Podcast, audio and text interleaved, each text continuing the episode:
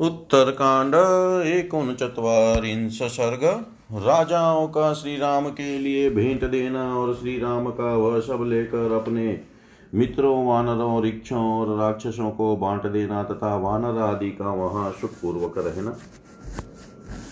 ते प्रयाता महात्मान पार्थिवास्ते प्रहष्टवत् गजवाजिसहस्रौघै कम्पयन्तो वसुन्धराम्।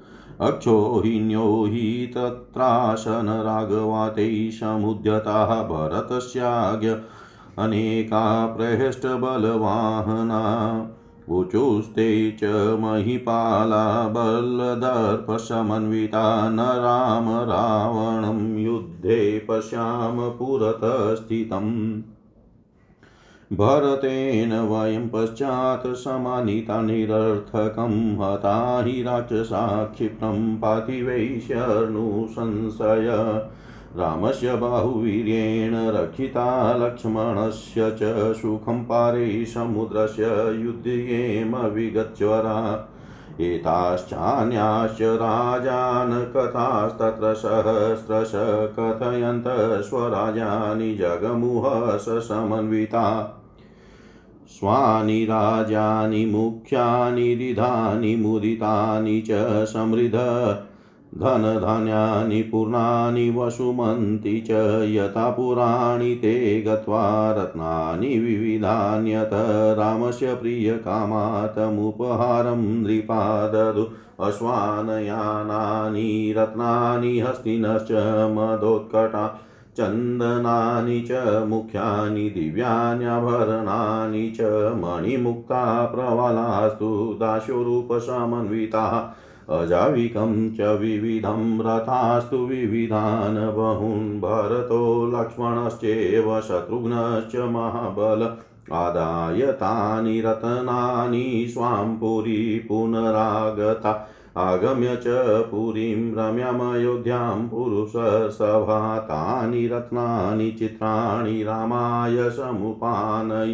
प्रतिगृहं च तत् सर्वं रामप्रीतिसमन्वित सुग्रीवाय ददौ राज्ञै महात्मा कृतकर्मणे। विभीषणाय च ददौ तथान्येभ्योऽपि राघव राक्षसेभ्यः कपिभ्यश्च ये वृतो जयमाप्तवान् ते सर्वे रामदत्तानि रत्नानि कपिराक्ष शिरोभिधारयामाशु भुजेषु च महाबला हनुमन्तं च नृपतिरिक्ष्वाकुणां महारथ अङ्गदं च महाबाहु कमारोप्य वीर्यवान् रामकमलपत्राक्ष सुग्रीवमिदमब्रवीत् अङ्गदस्ते सुपुत्रोऽयं मन्त्री चाप्यनिलात्मज सुग्रीवमन्त्री ते युक्तो मम चापि हिते रतो अहरतो विविधां पूजां त्वत्कृते वै हरीश्वर इति युक्त्वा वयवमुचाङ्गादभूषणानि महायशा सभबन्धमहाहार्णि महाणि तदाङ्गदहनुमतो भाभाष्य च महावीर्यान् राघवो युतपशभान् नीलं नलं केशरिणं, कुमुदं गन्धमादनं, सुषेणं पानसंवीरम् मेन्दं द्विविधमेव च जाम्बवन्तं गवाक्षं च विनतं धूम्रमेव च वलिमुखं प्रजङ्गं स च सनादं च महाबलं दरिमुखं दधिमुखमिन्द्रजानुं च युतपम् मधुरं श्लक्षणया वाचा नेत्राभ्यामपि मनीव सुहृदो मे भवन्तः च शरीरं भ्रातरस्तथा युष्मा युष्माभिरुदधृतश्चाहं व्यसनात् काननौकशः धन्यो राजा च सुग्रीवो भवद्भिः सुहृदां वरे एवमुक्त्वा ददौ तेभ्यो भूषणानि यथारथव्रजाणि च महाणि सस्वजे च नरसभ ते पिबन्त सुगन्धिनी मधुनि मधुपिङ्गला मांसानि च, सुमृष्टानि, मूलानि च, फलानि च, एवं तेषां निवसतां माशसाग्रो ययो ददा। मुहुरतमिव ते सर्वे रामभक्त्या च मे निरे। रामोऽपि रे मे ते सार्धं वानरे, कामरूपिभिः राक्षसेश्च महावीर्ये। ऋखेश्चेव महाबलै एवं तेषाम्ययमाशोदित्यशिशिरसुखम् वानराणां, प्रहेष्टानां, राक्षसानां च सर्वशः इक्ष्वाकुनगरे रमे परां प्रीतिमुपासता। रामस्य प्रीतिकर्णे कालस्तेषां सुखं ययो। रामस्य प्रीतिकरणेषु कालस्तेषां सुखं ययो।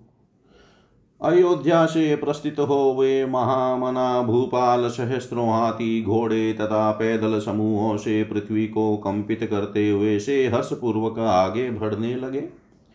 भरत की आज्ञा से श्री रामचंद्र जी की सहायता के लिए वहाँ कहीं अक्षौणी सेनाएँ युद्ध के लिए उद्यत होकर आई थी। उन सबके सैनिक और वाहन हर्ष एवं उत्साह से भरे हुए थे। वे सभी भूपाल बल के घमंड में भर कर आपस में इस तरह की बातें करने लगे। हम लोगों ने युद्ध में श्री राम और रावण को आमने सामने खड़ा नहीं देखा। भरत ने पहले तो सूचना नहीं दी। पीछे युद्ध समाप्त हो जाने पर हमें व्यर्थ ही बुला लिया। यदि सब राजा गए होते तो उनके द्वारा समस्त राक्षसों का संहार बहुत जल्दी हो गया होता। संशय नहीं है। श्री राम और लक्ष्मण के बाहुबल से सुरक्षित एवं निश्चिंत हो हम लोग समुद्र के उस पार सुखपूर्वक युद्ध कर सकते थे। ये तथा और भी बहुत सी बातें कहते हुए वे सहस्त्रों नरेश बड़े हर्ष के साथ अपने अपने राज्य को गए। उनके अपने अपने प्रसिद्ध राज्य समृद्धिशाली सुख और आनंद से परिपूर्ण धन धान्य से संपन्न तथा रत्न आदि से भरे पूरे थे। उन राज्यों तथा नगरों में जाकर उन नरेशों ने श्री रामचंद्र जी का प्रिय करने की इच्छा से नाना प्रकार के रत्न और उपहार भेजे। घोड़े, सवारियाँ, रत्न मत वाले हाथी, उत्तम चंदन, दिव्य आभूषण, मणि, मोती, मूँगे, रूपवती, दासियाँ, नाना प्रकार की बकरियाँ और भेड़े तथा इस तरह तरह के बहुत से रथ भेंट किए। महाबली भरत लक्ष्मण और शत्रुघ्न उन रत्नों को लेकर पुनः अपनी पूरी में लौट आए। रमणीय पूरी अयोध्या में आकर उन तीनों पुरुष प्रवर बंधुओं ने ये विचित्र रत्न श्री राम को समर्पित कर दिए। उन सबको ग्रहण करके महात्मा श्री राम ने बड़ी प्रसन्नता के साथ उपकारी वानर राज सुग्रीव और विभीषण को तथा अन्य राक्षसों और वानरों को भी बांट दिया, क्योंकि उन्हीं से घिरे रहकर भगवान श्री राम ने युद्ध में विजय प्राप्त की थी। उन सभी महाबली वानरों और राक्षसों ने श्री रामचंद्र जी के दिए हुए वे रत्न अपने मस्तक और भुजाओं में धारण कर लिए। तत्पश्चात इक्ष्वाकु नरेश महापराक्रमी महारथी कमल नयन श्री राम ने महाबाहु हनुमान और अंगद को गोद में बैठा कर सुग्रीव से इस प्रकार कहा, सुग्रीव अंगद तुम्हारे सुपुत्र हैं और पवन कुमार हनुमान मंत्री। वानर राज ये दोनों मेरे लिए मंत्री का भी काम देते थे और सदा मेरे हित साधन में लगे रहते थे। इसलिए और विशेष तुम्हारे नाते ये मेरी ओर से विविध आदर सत्कार एवं भेंट पाने के योग्य हैं। ऐसा कहकर महायशस्वी श्री राम ने अपने शरीर से बहुमूल्य आभूषण उतार कर उन्हें अंगद तथा हनुमान के अंगों में बाँध दिया। इसके बाद श्री रघुनाथ जी ने महापराक्रमी वानर व्युत्पत्तियों नील नल केसरी कुमुद गंध मादन सुषेण पनस, वीर महेंद्र द्विविद जाम्बवान गवाक्ष, विनित धूम्र, बलिमुख, प्रजंग महाबली, सन्नाद, दरिमुख, दधिमुख और युथप इंद्राज इंद्रजानु को बुलाकर उनकी और दोनों नेत्रों से इस प्रकार देखा, मानो वे उन्हें नेत्रपुटों द्वारा पी रहे हों। उन्होंने स्नेह युक्त मधुरवाणी में उनसे कहा, वानर वीनो, आप लोग मेरे सुहृद शरीर और भाई हैं। आपने ही मुझे संकट से उबारा है। आप जैसे श्रेष्ठ सुहृदों को पाकर राजा सुग्रीव धन्य है। ऐसा कहकर नर श्रेष्ठ श्री रघुनाथ जी ने उन्हें यथा योग्य आभूषण और बहुमूल्य हीरे दिए तथा उनका आलिंगन किया। मधु के समान पिंगल वर्ण वाले वे वानर वहाँ सुगंधित मधु पीते राजभोग वस्तुओं का उपभोग करते और स्वादिष्ट फल मूल खाते थे। इस प्रकार निवास करते हुए उन वानरों का वहाँ एक महीने से अधिक समय बीत गया, परंतु श्री रघुनाथ जी के प्रति भक्ति के कारण उन्हें वह समय एक मुहूर्त के समान ही जान पड़ा। श्री राम भी इच्छा अनुसार रूप धारण कर ले करने वाले उन वानरों, महापराक्रमी राक्षसों तथा महाबली रिक्षों के साथ बड़े आदर से समय, आनंद से समय बिताते थे। इस तरह उनका शिशिर ऋतु का दूसरा महीना भी सुखपूर्वक बीत गया। इच्छा को इच्छुआकु वंशी नरेशों की उस सुरम्य राजधानी में वे वानर और राक्षस बड़े हर्ष और प्रेम से रहते थे। श्री राम के प्रेम पूर्वक सत्कार से उनका वह समय सुख पूर्वक बीत रहा था। इतिहास श्रीमद रामायणे वाल्मीकि आदि काव्ये उत्तरकाण्डे, एकोनचत्वारिंश सर्ग, सर्वं श्रीशां सदाशिवार्पणम् अस्तु विष्णवे नमः विष्णवे नमः विष्णवे नमः। उत्तरकांड चतवारिंश सर्ग, वानरों रिक्षों और राक्षसों की विदाई। तथा स्म तेषां वसतां राघवस्तु महातेजा सुग्रीवमिदमब्रवीद् गम्यतां सौम्य किष्किन्धां दुरादशां सुरासुरे पालयस्व सहमातैराज्यं निहतकण्टकम् अङ्गदं च महाबाहो प्रीत्या परमयायुत पश्य त्वं हनुमन्तं च नलं च सुमहाबलम्। सुषेणं श्वशुरं वीरं तारं च बलिनां वरं कुमुदं चेव दुदशं, नीलं चेव महाबलम् वीरं शतबलिं चेवमेनं द्विविधमेव च गजं गवाक्षं गवयं, शरभं च महाबलम् ऋक्षराजं च दुर्धसं जाम्बवन्तं महाबलं पश्य प्रीतिसमायुक्तो गन्धमादनमेव च। ऋषभं च सुविक्रान्तं, प्लवङ्गं च सुपाटलं केसरीं शरभं, शुम्भं, शङ्खचूडं, महाबलं। ये चे ये ये च सुमहात्मानो मदते त्यक्तजीविता, पश्य त्वं प्रीतिसंयुक्तो मा तेषां विप्रियं कृता एवमुक्त्वा च सुग्रीवमाश्लिष्य च पुनः पुनः रामो मधुरया गिरा प्रसादिधर्मे धर्मज्ञस्त्वं मतो मम पुरस्य राक्षसानां च भ्रातुवे श्रवणस्य च मा च बुद्धिमधर्मे। त्वं कुर्या राजन कथञ्चन बुद्धिमन्तो हि राजानो ध्रुवम नन्ति मे दीनम्। अहं च नित्यशो राजन् सुग्रीवसहितस्त्वया स्मर्तव्यः परया प्रीत्या गच्छ त्वं विगतज्वर रामस्य भाषितं श्रुत्वा रीक्षवानरराक्ष साधु साध्वीति काकुतस्थं प्रशंस्व पुन् प्रशंसु पुनः पुनः तव बुद्धिमहाबाहो वीर्यमद्भुतमेव च माधुर्यं परमं राम प्रीव नित्यदा तेषामेवं ब्रुवाणानां रावानराणां च रक्षसां हनुमान् प्रणतो भूत्वा राघवं वाक्यमब्रवीत्।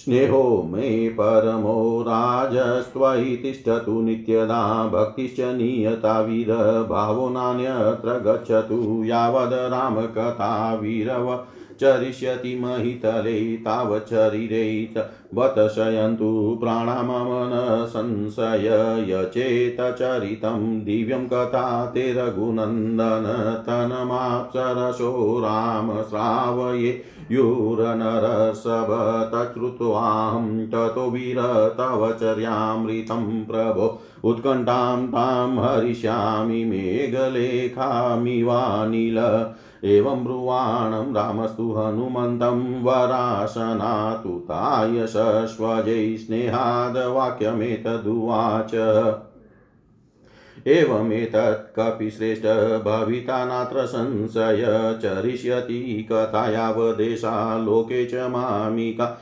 तावत् ते भविता कीर्ति शरीरेऽप्यशवस्तथा लोका हि यावत् स्थास्यन्ति तावत् स्थास्यन्ति मे कथ। एकैककस्योपकारस्य प्राणान् दास्यामि ते कपे। शेषशेहोपकाराणां भवामरिणिनो वयम्। मदङ्गे जीर्णतां यातु यत तव्योपकृतं कपि नरप्रत्युपकाराणमापतस्वायाति पात्रतां ततोऽस्य हारं चन्द्राभं मुच्यकण्ठात् स राघव वैदुर्यतरलं कण्ठे बबन्ध च हनुमत तैनोरसि निबधेन हारेण महता कपि रराज हेमशैलेन्द्रचेन् रराज हेमशैलेन्द्रश्चन्द्रेणाक्रान्तमस्तक श्रुत्वा तु राघवशेतदुत्थ योत्थाय वानरा प्रणम्य शिरसा पादो निजगमुस्ते महाबला सुग्रीव स च रामेण निरन्तरमुरोगत विभीषणश्च धर्मात्मा सर्वे ते बाष्पविक्लवा, सर्वे च ते बाष्पकला साश्रुनेत्रा विचेतस सम्मूढा इव दुःखेन त्यजन्तो राघवं तदा कृतप्रसादास्तेनेव राघवेण महात्मना। जग्मु स्वं गृहं सर्वे देहि देहमिव त्यजन। ततस्तु ते राक्षसरिक्षवानरा प्रणम्य रामं रघुवंशवर्धनम्। वियोगजाश्रु प्रतिपूर्णलोचना, प्रतिप्रयातास्तु यथा निवासिन, प्रतिप्रयातास्तु यथा निवासिन।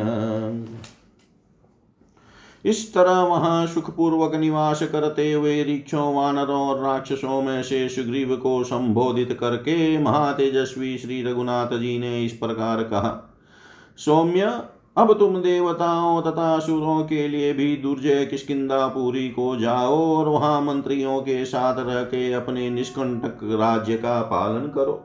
महाबाहो, अंगद और हनुमान को भी तुम अत्यंत प्रेम पूर्ण दृष्टि से देखना।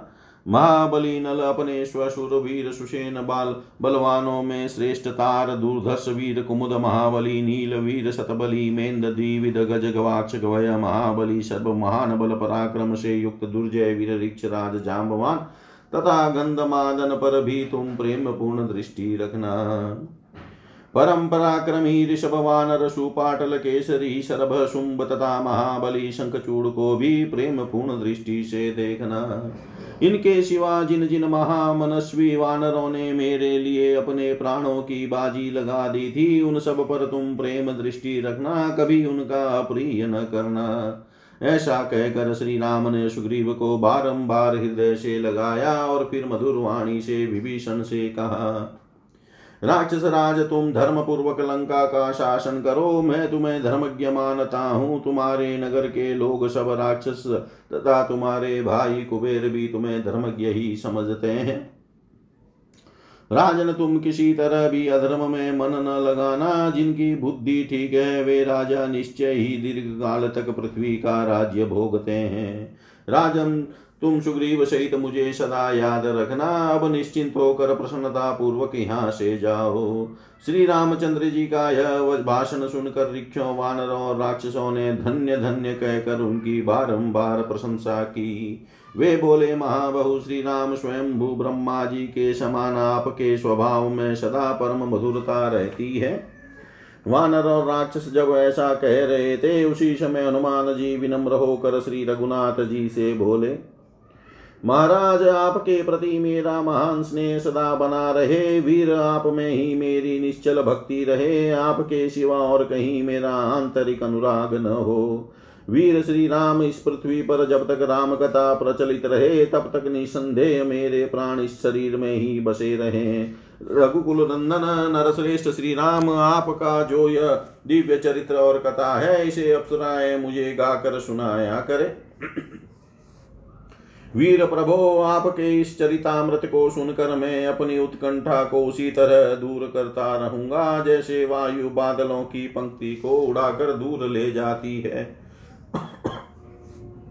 हनुमान जी के ऐसा कहने पर श्री रघुनाथ जी ने श्रेष्ठ सिंहासन से उठकर उन्हें हृदय से लगा लिया और स्नेह पूर्वक इस प्रकार कहा कपि श्रेष्ठ ऐसा ही होगा, इसमें संशय नहीं है। संसार में मेरी कथा जब तक प्रचलित रहेगी, तब तक तुम्हारी कीर्ति अमिट रहेगी और तुम्हारे शरीर में प्राण भी रहेंगे ही।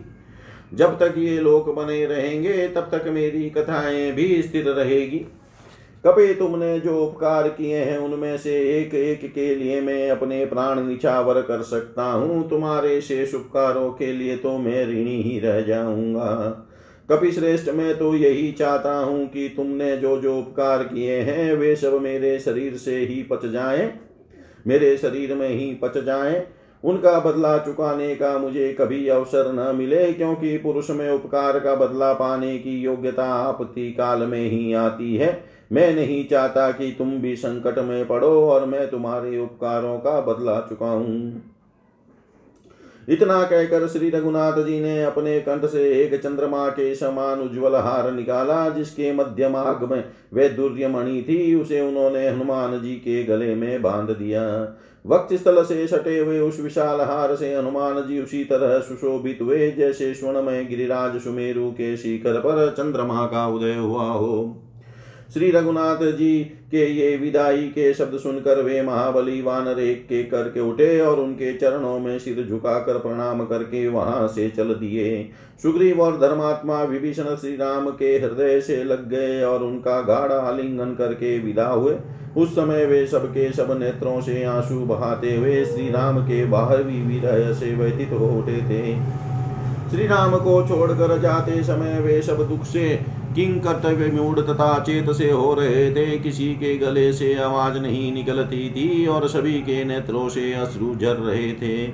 महात्मा श्री रघुनाथ जी के इस प्रकार कृपा एवं प्रसन्नता पूर्वक विदा देने पर वे सब वानर विवश हो उसी प्रकार अपने अपने घर को गए, जैसे जीवात्मा विवशता पूर्वक शरीर छोड़कर परलोक को जाता है। वे राक्षस रीक्ष और वानर, रघुवंश वर्धन श्री राम को प्रणाम करके नेत्रों में वियोग के आँसू लिए अपने अपने निवास स्थान को लौट गए। इतिहास श्रीमद रामायणे, वाल्मीकि आदि काव्ये, उत्तरकांडे, चत्वारिंश सर्ग। सर्वं श्रीशां सदाशिवार्पणम् अस्तु।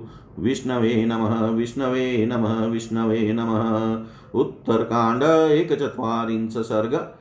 कुबेर के भेजे हुए पुष्पक विमान का आना और श्री राम से पूजित एवं अनुग्रहित होकर अदृश्य हो जाना भरत के द्वारा श्री राम राज्य के विलक्षण प्रभाव का वर्णन। विसृज्य च महाबाहुरिक्षवानर राक्षसान भ्रातृभिः सहितो राम प्रमुमोद सुखं सुखी।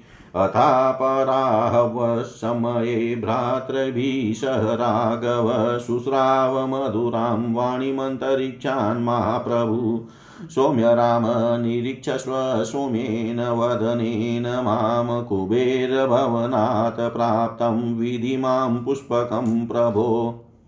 तव शासनमाज्ञाय गतोऽस्मि भवनं प्रति उपस्थातुं नरश्रेष्ठ स च माँ प्रत्यभाषत। निजितस्त्वं नरेन्द्रेण राघवेण महात्मना निहत्य युद्धि दुर्दशं रावणं राक्षसेश्वरम् ममापि परमा प्रीतिहते तस्मिन् दुरात्मनि रावणे सगणे चेव सपुत्रै स मान्द।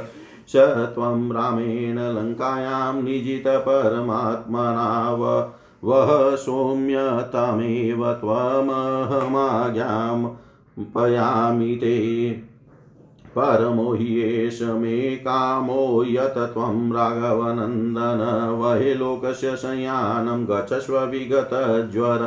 सोऽहं शासनमाज्ञाय धनदस्य महात्मन त्वत्सकाशमनुप्राप्तो निर्विशङ्कप्रतीच मा अदृश्य सर्वभूतानां सर्वेषां धनदाज्ञया चराम्यहं प्रभावेन तवाज्ञा परिपालयन् एवमुक्तस्तदा रामपुष्कये पुष्पकेन महाबल उवाच पुष्पकं दृष्ट्वा विमानं पुनरागतं। यद्येवं स्वागतं ते अस्तु विमानवरपुष्पक आनुकूल्यादधनैशस्य वृतदोषो न नो भवे लाजैश्चैव तथा पुष्पै धूपैश्चैव सुगन्धिभिः पूजयित्वा महाबाहु राघव पुष्पकं तदा गम्यतामिति चोवाच आगच्छ त्वं स्मरे यदा सिद्धानां च गतौ सौम्य मा विषादेन योजय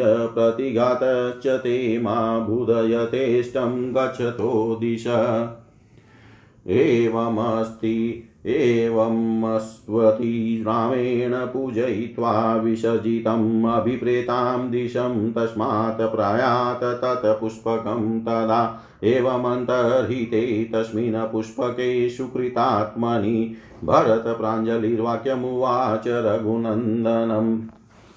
विबुध विबुधात्मनि दृश्यन्ते त्वयि वीरप्रशासति अमानुषानि सत्त्वानि भयातानि मुहुर्मुहुः अनामयश्च मत्र्याणां साग् माशो गतो हि अयं जीर्णानामपि सौतानां ऋतुनायाति राघव अरोगप्रसवा नार्यो वपुष्मन्तो हि मानवा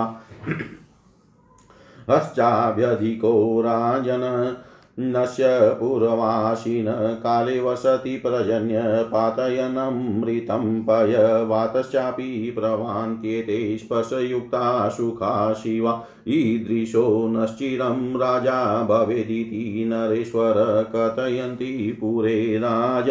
पौरजानपदास्तथा एतावाच सुमधुरा भरतेन समीरिता श्रुत्वा रामो मुदा युक्तो बभुव नृपशतं श्रुत्वा रामो मुदा युक्तो बभुव नृपशतम् वृक्षों वानरों और राक्षसों को विदा करके भाइयों सहित सुख स्वरूप महाबाहु श्री राम सुख और आनंद पूर्वक वहाँ रहने लगे। एक दिन अपराह्न काल में दोपहर के बाद अपने भाइयों के साथ बैठे हुए महाप्रभु श्री रघुनाथ जी ने आकाश से यह मधुर वाणी सुनी। सौम्य श्री राम, आप मेरी और प्रसन्नता पूर्व, पूर्ण मुख से दृष्टिपात करने की कृपा करें। प्रभु, आपको विदित होना चाहिए कि मैं कुबेर के भवन से लौटा हुआ पुष्पक विमान हूँ। नर श्रेष्ठ आपकी आज्ञा मानकर मैं कुबेर की सेवा के लिए उनके भवन में गया था, परंतु उन्होंने मुझसे कहा, विमान महात्मा महाराज श्री राम ने युद्ध में दुर्दश राक्षस राज रावण को मार कर तुम्हें जीता है। पुत्रों, बंधु, बांधवों तथा सेवक गणों सहित उस दुरात्मा रावण के मारे जाने से मुझे भी बड़ी प्रसन्नता हुई है। सौम्य इस तरह परमात्मा श्री राम ने लंका में रावण के साथ साथ तुमको भी जीत लिया है, अतः मैं आज्ञा देता हूँ, तुम उन्हीं की सवारी में रहो। रघुकुल को आनंदित करने वाले श्री राम संपूर्ण जगत के आश्रय हैं, तुम उनकी सवारी के काम आओ, यह मेरी सबसे बड़ी कामना है, इसलिए तुम निश्चिंत होकर जाओ। इस प्रकार मैं महात्मा कुबेर की आज्ञा पाकर ही आपके पास आया हूँ, अतः आप मुझे निशंक होकर ग्रहण करें। मैं सभी प्राणियों के लिए अजय हूँ और कुबेर की आज्ञा के अनुसार मैं आपके आदेश का पालन करता हुआ अपने प्रभाव से समस्त लोकों में विचरण करूँगा। पुष्पक के ऐसा कहने पर महाबली श्री राम ने उस विमान को पुनः आया, देख उससे कहा विमान राज पुष्पक यदि ऐसी बात है तो मैं तुम्हारा स्वागत करता हूँ। कुबेर की अनुकूलता होने से हमें मर्यादा भंग का दोष नहीं लगेगा। ऐसा कहकर महाबाहु श्री राम ने लावा, फूल, धूप और चंदन आदि के द्वारा पुष्पक का पूजन किया और कहा, अब तुम जाओ, जब मैं स्मरण करूँ तब आ जाना। आकाश में रहना और अपने को मेरे वियोग से दुखी न होने देना।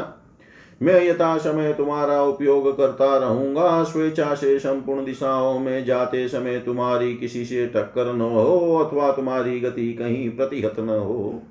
पुष्पक ने एवं अस्तु कहकर उनकी आज्ञा शिरोधार्य कर ली। इस प्रकार श्री राम ने उनका पूजन करके जब उससे जाने की आज्ञा दे दी, तब वह पुष्पक वहाँ से अपनी अभिष्ट दिशा को चला गया।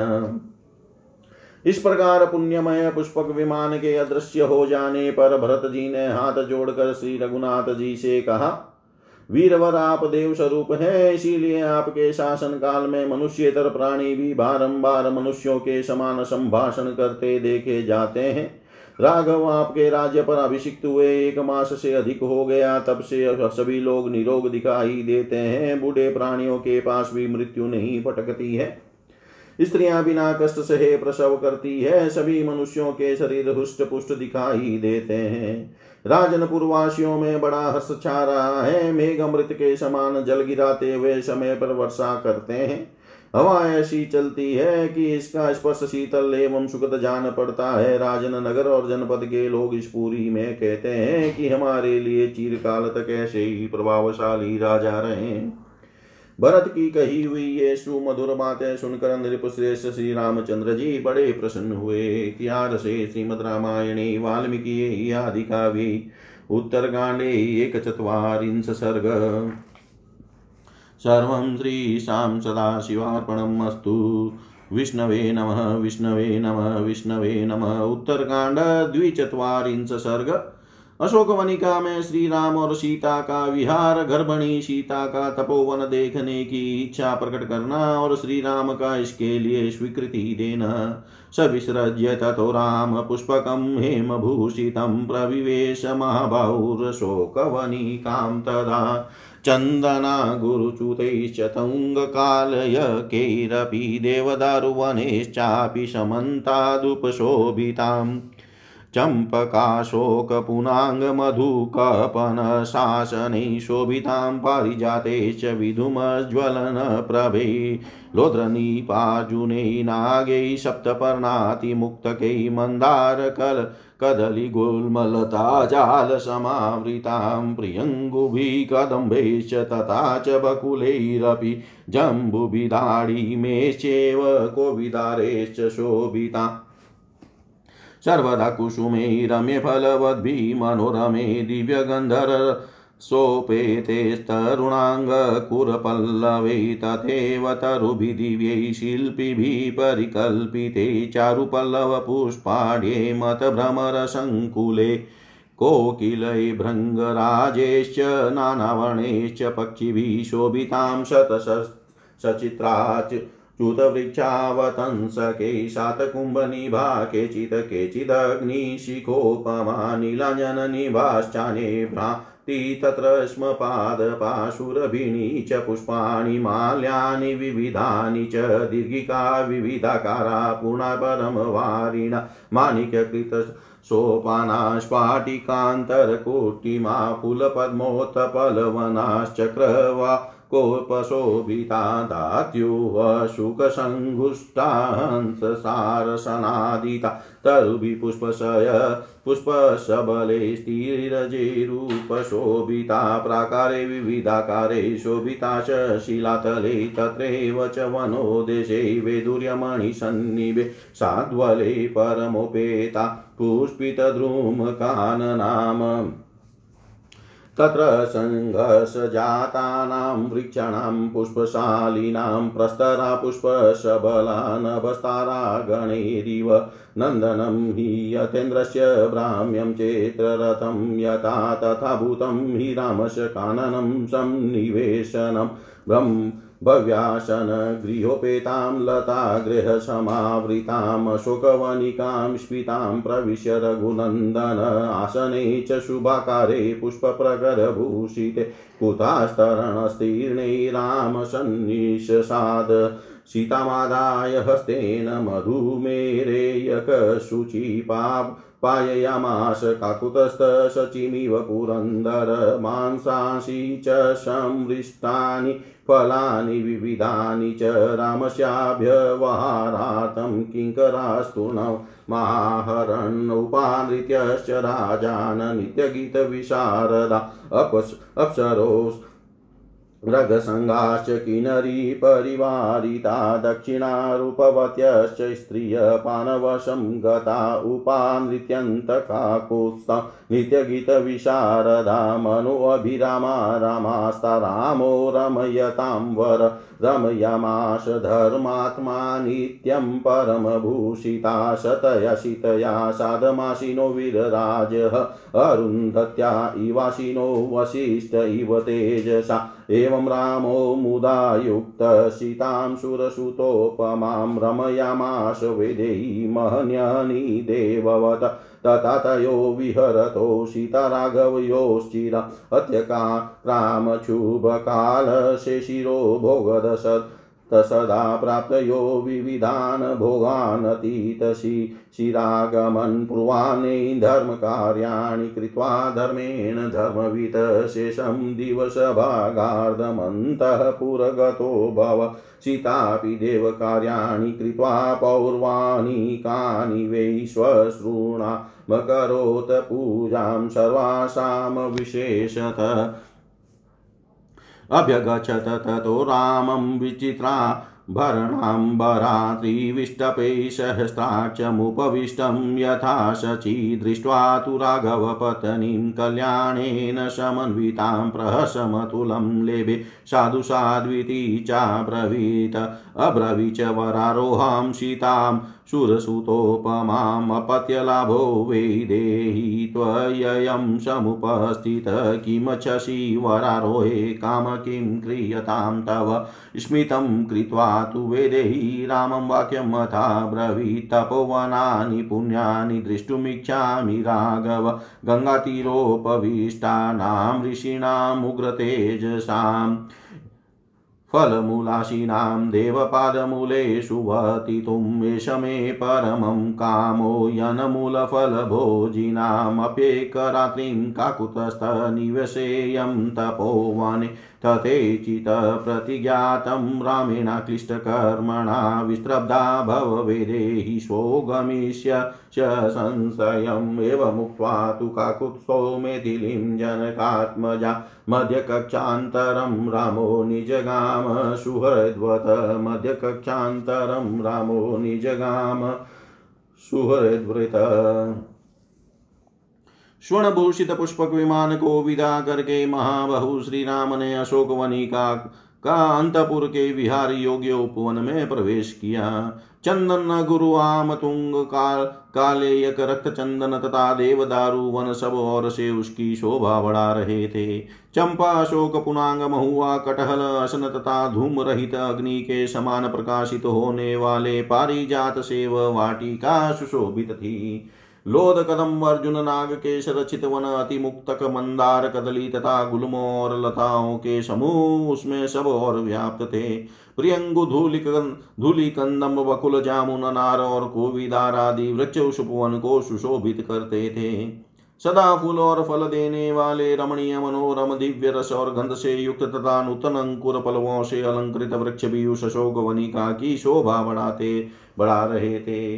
वृक्ष लगाने की कला में कुशल मालियों द्वारा तैयार किए गए दिव्य वृक्ष जिनमें मनोहर पल्लव तथा पुष्प शोभा पाते थे और जिनके ऊपर मत वाले भ्रमर छा रहे थे, उस उपवन की श्री वृद्धि कर रहे थे।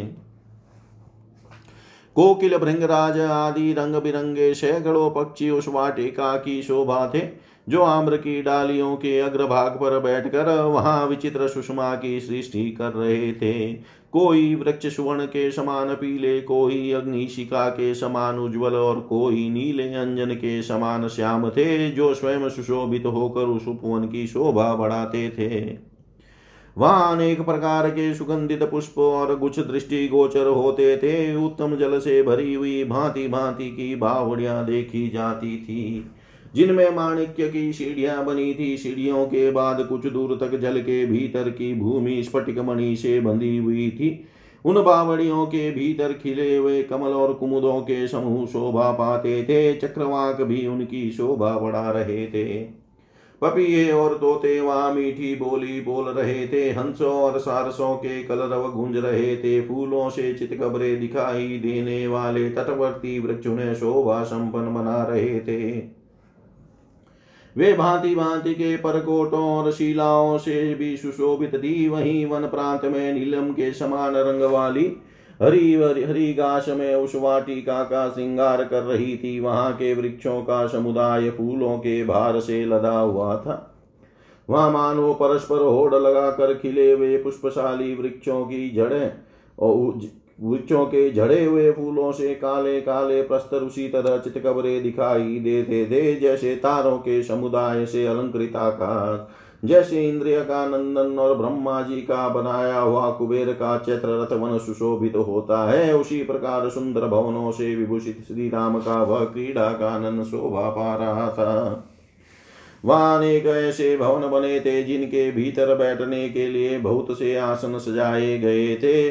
वह वाटिका अनेक लता मंडपों से संपन्न दिखाई देती थी। उस समृद्धिशालिनी अशोक वनिका में प्रवेश करके रघुकुल नंदन श्री राम पुष्प राशि से विभूषित एक सुंदर आसन पर बैठे, जिस पर कालीन बिछा था। जैसे देवराज इंद्र सची का सची को सुधा पान कराते हैं। उसी प्रकार ककुतस्थ कुलभूषण श्री राम ने अपने हाथ से पवित्र पेय मधु लेकर सीता जी को पिलाया। सेवक गण श्री राम के भोजन के लिए वहाँ तुरंत ही राजोचित भोग्य पदार्थ भांति भांति की रसोई तथा नाना प्रकार के फल ले आए। उस समय राजा राम के समीप नृत्य और गीत की कला में निपुण अप्सराएँ और नाग कन्याएँ किन्नरियों के साथ मिलकर नृत्य करने लगी। नाचने गाने में कुशल और चतुर बहुत सी रूपवती स्त्रियाँ मधुपान जनित मद के वशीभूत हो श्री रामचंद्र जी के निकट अपनी नृत्य कला का प्रदर्शन करने लगी। दूसरों के मन को रमना, रमाने वाले पुरुषों में श्रेष्ठ धर्मात्मा श्री राम सदा उत्तम वस्त्राभूषणों से भूषित हुई। उस उन मनोभिराम रमणियों को उपहार आदि देकर संतुष्ट रखते थे। उस समय भगवान श्री राम सीता देवी के साथ सिंहासन पर विराजमान हो अपने तेज से अरुंधति के साथ बैठे हुए वशिष्ठ जी के समान शोभा पाते थे। यो श्री राम प्रतिदिन देवता के समान आनंदित रहकर देव कन्या के समान सुंदरी विदेह नंदनी सीता के साथ रमण करते थे। इस प्रकार सीता और रघुनाथ जी चीर काल तक विहार करते रहे। इतने ही में सदा भोग प्रदान करने वाला शिशिर ऋतु का सुंदर समय व्यतीत हो गया। भांति भांति के भोगों का उपभोग करते हुए उन राज दंपति का वह शिशिर काल बीत गया। धर्मज्ञ श्री राम दिन के पूर्व भाग में धर्म के अनुसार धार्मिक कृत्य करते थे और शेष आधे दिन अंतपुर में रहते थे। सीता जी भी पूर्वान काल में देव पूजन आदि करके सब सासुओं की समान रूप से सेवा पूजा करती थी। तत्पश्चात विचित्र वस्त्राभूषणों से विभूषित हो श्री रामचंद्र जी के पास चली जाती थी। ठीक उसी तरह जैसे स्वर्ग में सची सहस्त्राक्ष इंद्र की सेवा में उपस्थित होती है। इन्हीं दिनों श्री रामचंद्र जी ने अपनी पत्नी को गर्भ के मंगलमय चिन्ह से युक्त देकर अनुपम हर्ष प्राप्त किया और कहा, बहुत अच्छा बहुत अच्छा। फिर वे देव कन्या के समान सुंदरी सीता से बोले, विदेह नंदनी, तुम्हारे गर्भ से पुत्र प्राप्त होने का यह समय उपस्थित है। वरारोहे, बताओ तुम्हारी क्या इच्छा है? मैं तुम्हारा कौन सा मनोरथ पूर्ण करूँ? इस पर सीता जी ने मुस्कुरा कर श्री रामचंद्र जी से कहा, रघुनंदन, मेरी इच्छा एक बार उन पवित्र तपोवनों को देखने की हो रही है। देव गंगा तट पर रहकर फल मूल खाने वाले जो उग्र तेजस्वी महर्षि है, उनके समीप कुछ दिन रहना चाहती हूँ। काकुतस्थ फल मूल का हार करने वाले महात्माओं के तपोवन में एक रात निवास करूँ, यह ही मेरी इस समय सबसे बड़ी अभिलाषा है। अनायास ही महान कर्म करने वाले श्री राम ने सीता की इस इच्छा को पूर्ण करने की प्रतिज्ञा की और कहा विदे नंदनी, निश्चिंत रहो। कल ही वहाँ जाओगी, इसमें संशय नहीं है। मिथिलेश कुमारी जानकी के ऐसा कहकर ककुतस्थ कुल नंदन श्री राम अपने मित्रों के साथ बीच के खंड में चले गए। इतिहासे श्रीमद् रामायणे, वाल्मीकि आदि काव्ये उत्तरकाण्डे द्विचत्वारिंश सर्ग सर्व सर्वं श्रीशां सदाशिवार्पणम् अस्तु। विष्णवे नमः विष्णवे नमः विष्णवे नमः उत्तरकांड त्रिचत्वारिंश सर्ग। भद्र का पूर्वासियों के मुख से सीता के विषय में सुनी हुई अशुभ चर्चा से श्री राम को अवगत कराना। तत्रोपविष्टं राजानमुपासन्ते विचक्षणा कथानां बहुरूपाणां हास्यकारा समन्तत विजयो मधुमतश्च काश्यपो मङ्गलकुल सुराजिकालियो भद्रो दन्तवक्र सुमागध।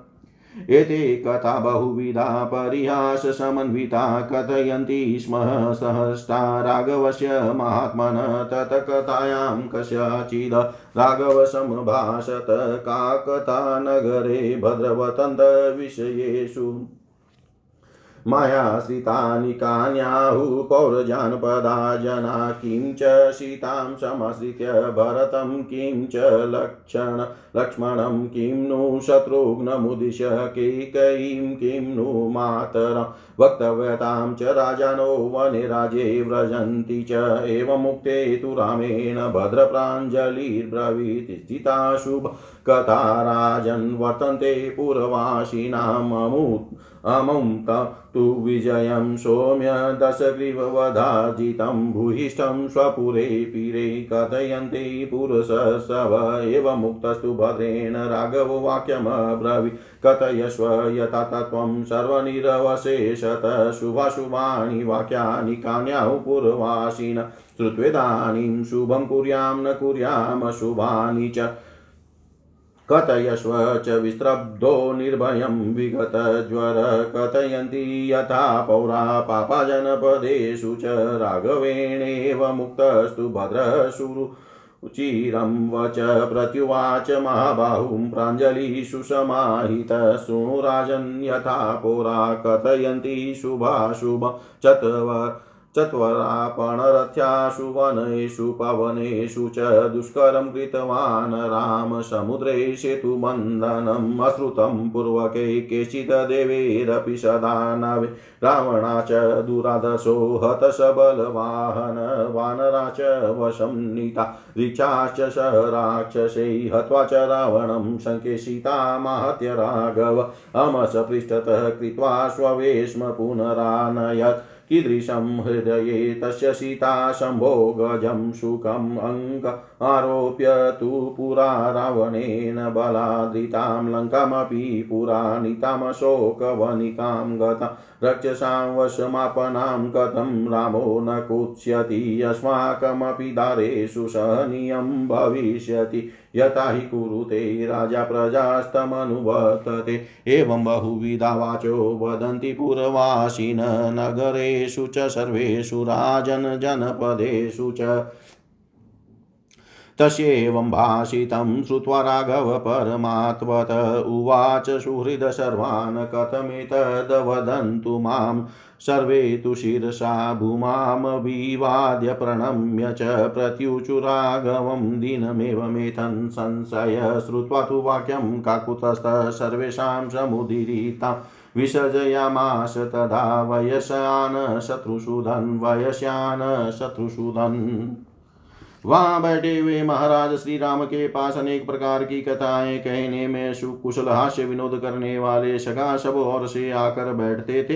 उन सखाओं के नाम इस प्रकार है, विजय मधुमत काश्यप मंगल कुल सुराजी, काले, अभद्र दंत वक्त्र और सुमागर ये सब लोग बड़े हर्ष से भरकर महात्मा श्री रघुनाथ जी के सामने अनेक प्रकार की हास्य विनोद पूर्ण कथाएँ कहा करते थे। इसी समय किसी कथा के प्रसंग में श्री रघुनाथ जी ने पूछा, भद्र, आजकल नगर और राज्य में किस बात की चर्चा विशेष रूप से होती है? नगर और जनपद के लोग मेरे, सीता के, भरत के, लक्ष्मण के तथा शत्रुघ्न और माता के कही के विषय में क्या क्या बातें करते हैं? क्योंकि राजा यदि आचार विचार से हीन न, हीन हो तो वे आप अपने राज्य में तथा वन में ऋषि मुनियों के आश्रम में भी निंदा के विषय बन जाते हैं। सर्वत्र उन्हीं की बुराइयों की चर्चा होती है। श्री रामचंद्र जी के ऐसा कहने पर भद्र हाथ जोड़कर बोला, महाराज, आजकल पूर्वाशियों में आपको लेकर सदा अच्छी ही चर्चाएँ चलती है। सौम्य पुरुषोत्तम दशग्रीव वध संबंधी जो आपकी विजय है, उसको लेकर नगर में सब लोग अधिक बातें किया करते हैं। भद्र के ऐसा कहने पर श्री रघुनाथ जी ने कहा, पूर्वाशी, मेरे विषय में कौन कौन सी शुभ या शुभ बात के बातें कहते हैं, उन सबको यथार्थ रूप से पूर्णतः बताओ। इस समय उनकी शुभ बातें सुनकर जिन्हें वे शुभ मानते हैं उनका मैं आचरण करूँगा और अशुभ बातें सुनकर जिन्हें वे अशुभ समझते हैं, उन कृत्यों को त्याग दूँगा। तुम विश्वस्त और निश्चिंत होकर बेखटके कहो, पूर्वासी और जनपद के लोग मेरे विषय में किस प्रकार अशुभ चर्चाएँ करते हैं? श्री रघुनाथ जी के ऐसा कहने पर भद्र ने हाथ जोड़कर एकाग्रचित हो उन महाबाहु श्री राम से यह परम सुंदर बात कही। राजन सुनिए पूर्वासी, मनुष्य चौराहों पर बाज़ार में, सड़कों पर तथा वन और उपवन में भी आपके विषय में किस प्रकार शुभ और शुभ बातें कहते हैं, यह बता रहा हूँ। वे कहते हैं, श्री राम ने समुद्र पर पुल बाँध कर दुष्कर कर्म किया है, ऐसा कर्म तो पहले के किन्हीं देवताओं और दानवों भी नहीं सुना होगा। श्री राम द्वारा दूरस रावण सेना और सवारियों सहित मारा गया, तथा राक्षसों सहित रिक्ष और वानर भी वश में कर लिए गए। परंतु एक बात खटकती है, युद्ध में रावण को मारकर श्री रघुनाथ जी सीता को अपने घर ले आए। उनके मन में सीता के चरित्र को लेकर रोष या अमर्ष नहीं हुआ। उनके हृदय में सीता संभोग जनित सुख कैसा लगता होगा? पहले रावण ने बलपूर्वक सीता को गोद में उठाकर उनका अपहरण किया था। फिर वह उन्हीं लंका, उन्हें लंका में भी ले गए और वहाँ उसने अंतपुर के क्रीड़ा कानन अशोक वनिका में रखा। इस प्रकार राक्षसों के वश में होकर वे बहुत दिनों तक रही तो भी श्री राम उनसे घृणा क्यों नहीं करते हैं? अब हम लोगों को भी स्त्रियों को ऐसी बातें कि ऐसी बातें सहनी पड़ेगी, क्योंकि राजा जैसा करता है, प्रजा भी उसी का अनुकरण करने लगती है। राजन इस प्रकार सारे नगर और जनपद में पूर्वासी मनुष्य बहुत सी बातें कहते हैं। भद्र की यह बात सुनकर श्री रघुनाथ जी ने अत्यंत पीड़ित होकर समस्त सुहृदों से पूछा, आप लोग भी मुझे बतावे, यह कहाँ तक ठीक है? तब शव ने धरती पर मस्तक टेकर श्री रामचंद्र जी को प्रणाम करके दीनता पूर्वक वाणी में कहा, प्रभु, भद्र का यह कथन ठीक है? इसमें तनिक भी संशय नहीं है सबके मुख से यह बात सुनकर शत्रुसूदन श्री राम ने तत्काल उन सब सहृदों को विदा कर दिया। इतिहास श्रीमद रामायणे वाल्मीकि आदि काव्ये। उत्तर काण्डे त्रिचत्वारिंश सर्ग। सर्वं श्रीशां सदाशिवार्पणम् अस्तु। विष्णवे नमः विष्णवे नमः विष्णवे नमः।